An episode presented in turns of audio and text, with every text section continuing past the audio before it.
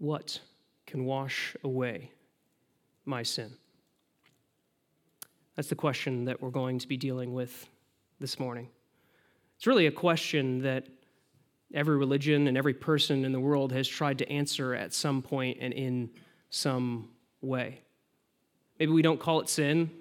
Maybe we call it mistakes. Maybe we call it mess ups. Maybe we try to give some other name to it. But every person and every religion in the world is trying to answer this question. We've all done some things that we're just not proud of and that we wish that we could undo. We wish that they could just be washed away.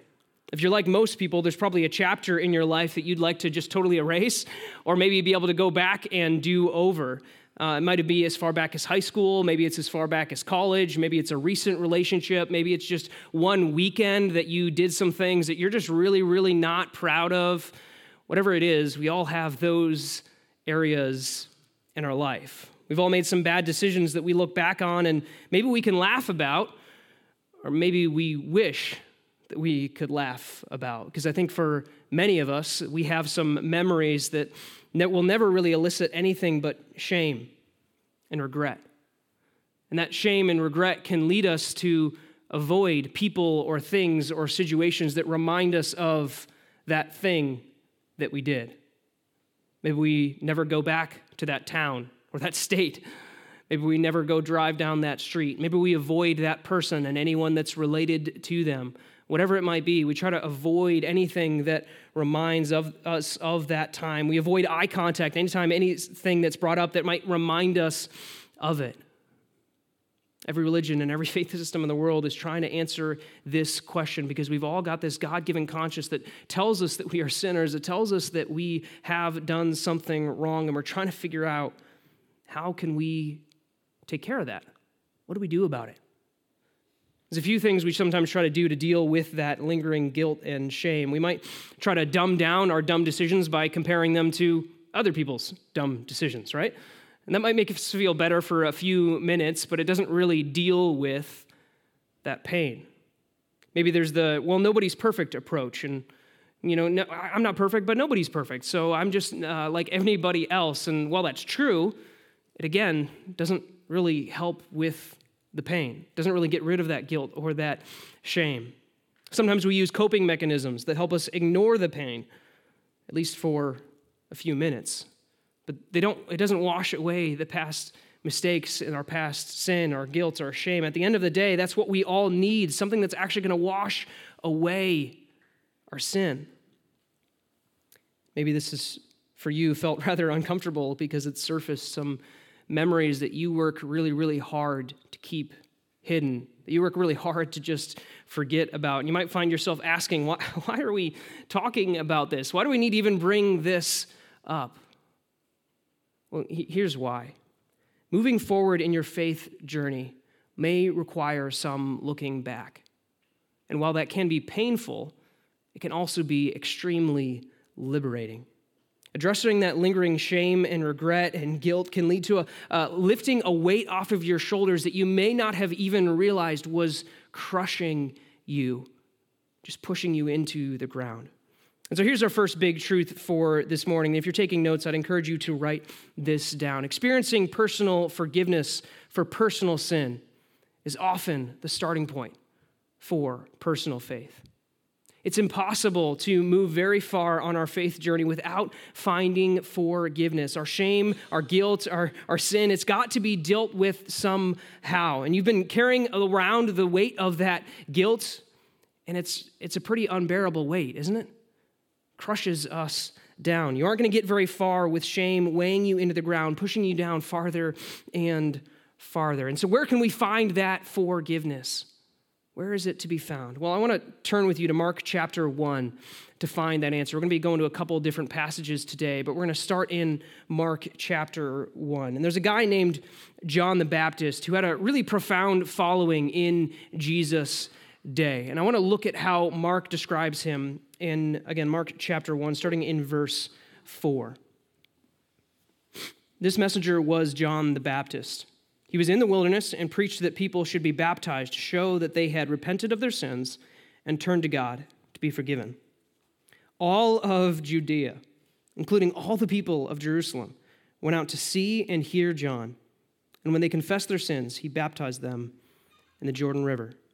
And so we've got this guy named John who is actually addressing this question what can I do with my sin? And apparently, all the people of Judea and Jerusalem went out to see him.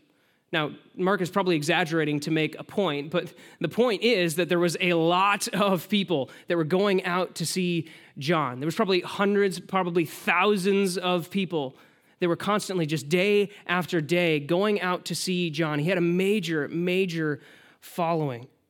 He was probably a guy who would be uh, trending, uh, trending on social media for sure, uh, probably at least as much as uh, Travis Kelce when he started dating Taylor Swift.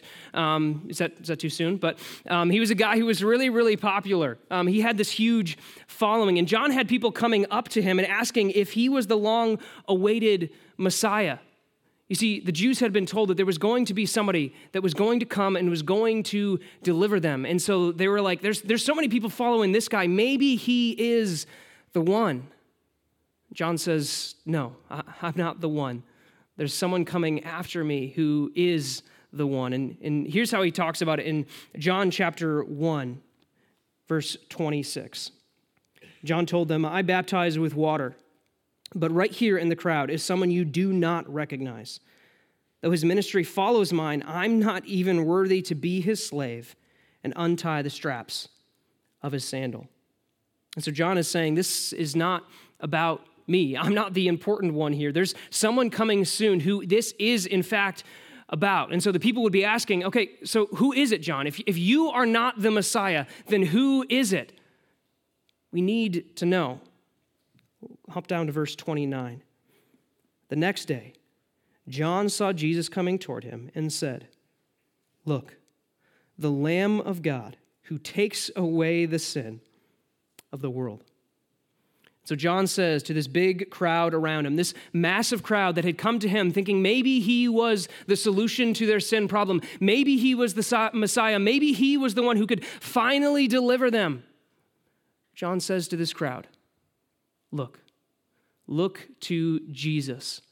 He is the Lamb of God who takes away the sin of the world. And that, that term, Lamb of God, it might not mean a whole lot to us sitting here this morning, but to John's hearers, lambs meant something because lambs had been sacrificed for hundreds, even over a thousand years to cover for their sin. Under the Old Testament law, that's what you had to do when you sinned. You had to go to the priest and they would kill a lamb, and the blood of that lamb would atone or cover their sin.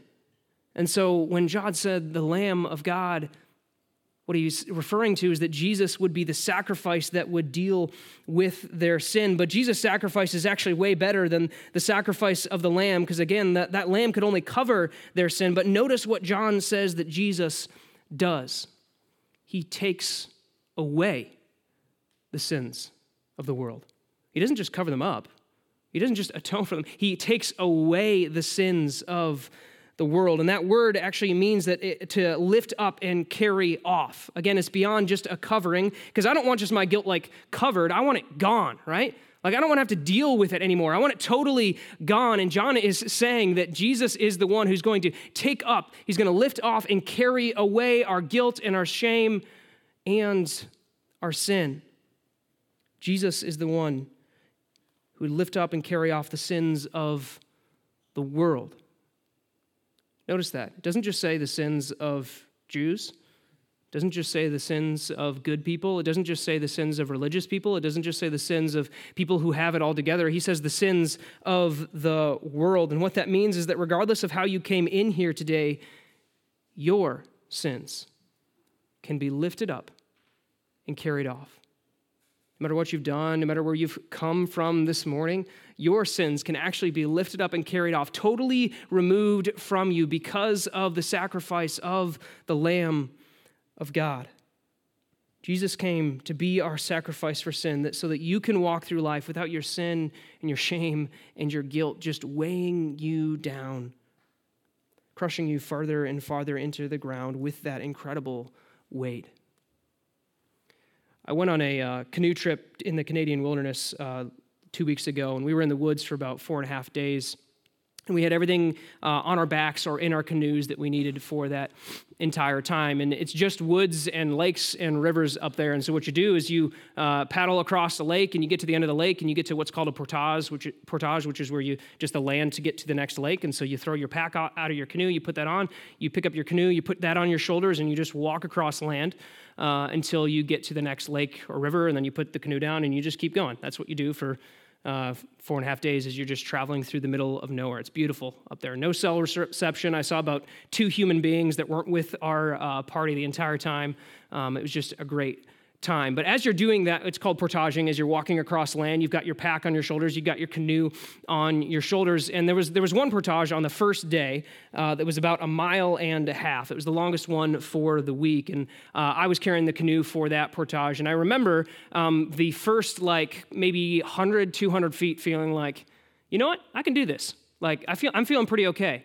Uh, and then after about a quarter mile all that weight just starts to press into your shoulders and it just hurts like nothing else. And it just feels like somebody is just trying to uh, squash you into the ground. Even if you've got your pack properly adjusted, which means that most of the weight's supposed to be on your hips, um, which mine I don't think was that day, so that was a great idea. Um, but even if you've got most of the weight right here, just that weight on your shoulders can feel crushing can feel like somebody's just got their thumb on you and they're just trying to squash you into the ground. I think some of us, I think many of us, walk through life kind of like that. We walk through life with the weight of our guilt and our shame just weighing us down, pressing us into the ground farther and farther. And we try all kinds of things to get rid of that weight, but we find ourselves just weighed down time and time again. Much later in Jesus' ministry, he comes back to this idea of carrying away our sin. It's in Luke chapter 22. He was, right before he went to the cross, he was celebrating the Passover meal with his disciples. And the Passover meal was designed to celebrate when God passed over uh, the Israelites home and the angel of death did not visit them when he was delivering them out of Egypt. Brett talked about that a little bit last week and how that's what uh, the Passover meal is really designed to celebrate how God had delivered them from Egypt and how God had delivered them from this angel of death. And Jesus comes along and he uh, really takes this Passover meal and he applies it to the sacrifice that he is about to make on the cross. Luke chapter 22, starting in verse 19. He took some bread and gave thanks to God for it. Then he broke it in pieces and gave it to his disciples, saying, This is my body, which is given for you. Do this in remembrance of me. After supper, he took another cup of wine and said, This cup is the new covenant between God and his people, an agreement confirmed with my blood, which is poured out as a sacrifice for you. And so Jesus says that the Passover is no longer about God delivering you from Egypt. This is now about me. This is no longer about the blood of a lamb on a doorpost. This is about the sacrifice I'm about to make, how I am the Lamb of God who's going to take away the sins of the world. And that would have felt very, very uh, sacrilegious and wrong to his disciples. They were good Jews who had grown up every single year celebrating the Passover and knowing what it was supposed to be about. And so that would have felt pretty shocking to them. It'd be a little bit like if uh, this December I said to you, you know what? Christmas this year is no longer going to be about celebrating Jesus' birthday. Christmas this year is going to be about celebrating my birthday. Christmas is now about celebrating how David Wyman came into the world. And all of you would hopefully start sharpening your pitchforks um, because that's just, that's not okay, right? That's not that would be that would feel so wrong, and that's how radical Jesus' claim would have felt to these Jews who had celebrated the Passover year after year. They likely um, didn't understand all of what he really meant by it, but it would have been a major shock to them. But yet they knew, as the Son of God, he had every right to make this claim. Jesus said, My body and my blood are going to be the sacrifice for your sins that you can find freedom. No longer do you have to sacrifice a lamb. I am going to be the Lamb of God who takes away the sins of the world. And Jesus had already, on multiple occasions, uh, rocked the boat in some major ways by saying that he had authority to forgive sin. The Jews knew that only, only God had authority to forgive sin. And now he's actually saying he is the sacrifice for sin. That, that's a pretty big claim to make. You see, every faith tradition is uh, trying to offer an answer to the question of how to be right when you've done wrong. That's really what every religion is about. But Christianity is, is alone in the fact that Jesus is the only one who himself said, I am the solution. I am the one who can take care of your sins. I am the sacrifice for sin. Everyone else wants you to do a certain list of things, but Jesus says, no, no, no. It's me. I'm the solution. And anyone who says that is either insane, they're lying, or they're correct. And we need to pay attention to what they're saying. And so, our second big truth this morning is this Jesus doesn't just have a solution for your sin, He is the solution. Jesus doesn't just give you some good advice on how you can handle your sin. He actually says, I'm going to fix it for you with my sacrifice. He doesn't give you a 10 step plan for you to then go out and solve your own sin issue. He doesn't say, do all this work, get your act together, that will help you solve your sin. He's not telling you how to fix your problem. He's saying that He already has fixed it for you because you could not do it on your own. And that's why He came, to be the sacrifice for sin. And all you have to do is accept that by faith, to turn from your sin and trust in what He has done for you. Religion will give you a bunch of stuff to do in order to find forgiveness. And maybe that's been your experience. You went to church and you felt like you were given this like laundry list of, of things that you had to do. But Jesus is turning all that on his head by saying that he is the sacrifice for sins. No longer do we need to do something, no longer do we need to kill a lamb to try and cover our sin because he is the Lamb of God who takes away, pick, lifts up and carries off the sin of the world. Paul in Colossians chapter 2 kind of goes on to describe what this looks like. Colossians chapter 2, verse 13. You were dead because of your sins and because your sinful nature was not yet cut away. Then God made you alive with Christ, for he forgave all our sins. Not some of them, all our sins. He canceled the record of the charges against us and took it away by nailing it to the cross. That's actually the same word that's used in John for lift up and carry off. He took it away and he nailed it to the cross. And so, if you are a follower of Jesus this morning, the record of charges that was against us has been canceled. Totally canceled. There's no uh, more charge to pay. It's not like he paid some of it and you have to make up the rest. It's not like he paid for most of it and you've got to find a way to cover up the last bit that's left. All of it has been canceled. It's been nailed to the cross. It's been totally forgiven, totally dealt with if you are a follower of Jesus. It's done, it's finished, it's been paid for. There's nothing left for us to do to find forgiveness. He's done all of it regardless of what you've done, where you came from, your sin can be totally, completely forgiven because of the Lamb of God. But I think sometimes we have a hard time letting go of that guilt and that shame. Maybe we know, like theologically, that we can be forgiven, but there's some part of us that still almost wants to carry that guilt around with us. I think sometimes we think that guilt is like this necessary part of a religious experience. In fact, sometimes we think that the more guilty we feel, the more godly that we are. Well, maybe we'll go to church or something like that and we'll hear this message and it makes us feel guilty, and then we'll somehow feel better for having felt guilty. It's almost like this weird circle that, or cycle that we have of, uh, I don't know if we just think that that's how we like maybe pay for our sins. Like, surely God wants us to feel bad about our sin. And so we ought to feel this incredible guilt and shame. It's kind of how we think. We feel like maybe it's our punishment. We just can't seem to forgive ourselves. But here's, here's what we need to understand, and this is our, our final big truth for this morning. You don't have to forgive yourself because yourself has already been forgiven. And for those of you who are really particular about grammar, yes, I know that's incorrect. You, you have already been forgiven. You don't have to walk around with guilt and shame because Jesus died in your place for your sins to take care of your sin and your guilt and your shame from your sin.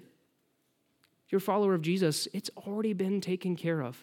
You don't have to forgive yourself. You've already been forgiven. And here's the thing if, if God has said that you are forgiven, but you still think that you need to do something in order to earn forgiveness, then you have a higher standard than God does, which means that you are putting yourself in a higher authority than God is. You think that you know better than He does.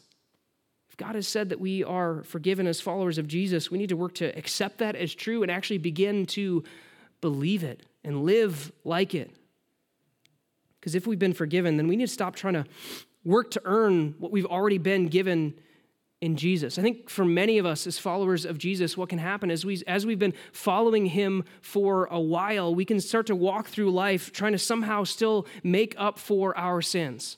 Like we might know theologically they've been forgiven, they've been taken care of, but there's some part of us in our everyday, day to day lives that's just motivated to say, you know, I've done some bad things. I need to make up for it. And so I need to obey in order to earn some kind of standing or some kind of status before God. And I think God is up in heaven saying, What are you doing? I already paid for that.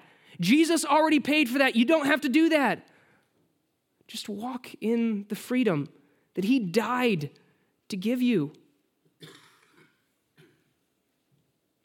At the end of that longer portage on the wilderness trip I mentioned, I can remember thinking that it would feel so amazing to put that canoe and that pack down.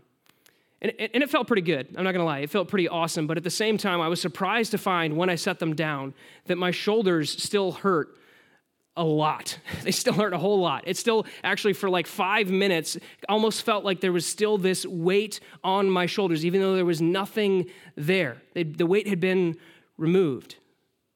And I think sometimes our guilt and our shame can have that kind of lingering phantom pain that takes some time to heal that takes some time to work through. And in that time, what we need to do is to keep coming back to Jesus and asking Him to help us he, help uh, heal us so that we don't go back to that old cycle of shame and guilt and trying to make up for our sin and trying to do uh, all these things to earn some sort of status before God. Just saying, Jesus, you've taken care of that guilt. You've lifted up and carried off all my sin, all my shame, all my guilt.